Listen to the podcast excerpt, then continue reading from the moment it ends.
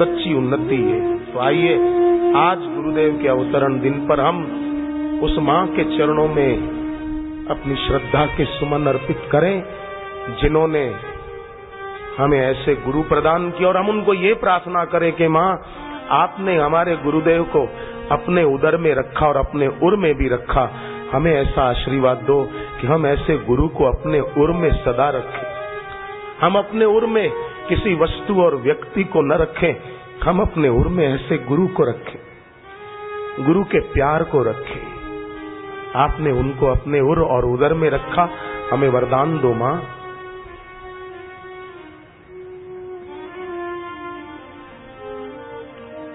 और मैं मैं नहीं मानता कि वो माँ हमारे बीच से चली गई है।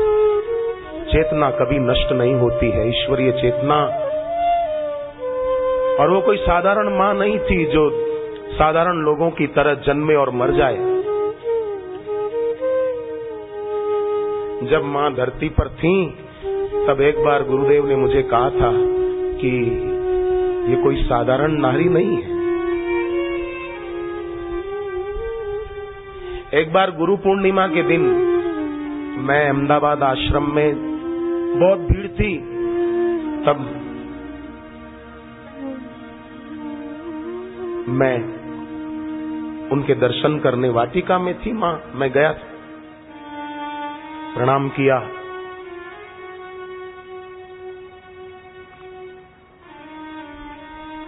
बातचीत हुई कुछ। मैंने कहा, आज आज गुरुदेव शाम को थोड़ा देरी से आएँगे, क्योंकि गुरु पूनम है और बहुत भीड़ आई है साधकों की, इसलिए बापू रात को देरी से आएँगे। तो उन्होंने मुझे कहा, देरी से आएँगे? मैंने कहा हाँ। तो बोले, वो तो यही है। गए कहा है? वो तो यही है। हाथ से इशारा करके मुझे कहा, वो तो अपनी कुटिया में है। क्या प्रेम था उनका, जो उनको कभी वियोग महसूस नहीं होता? तो ऐसा प्रेम हो।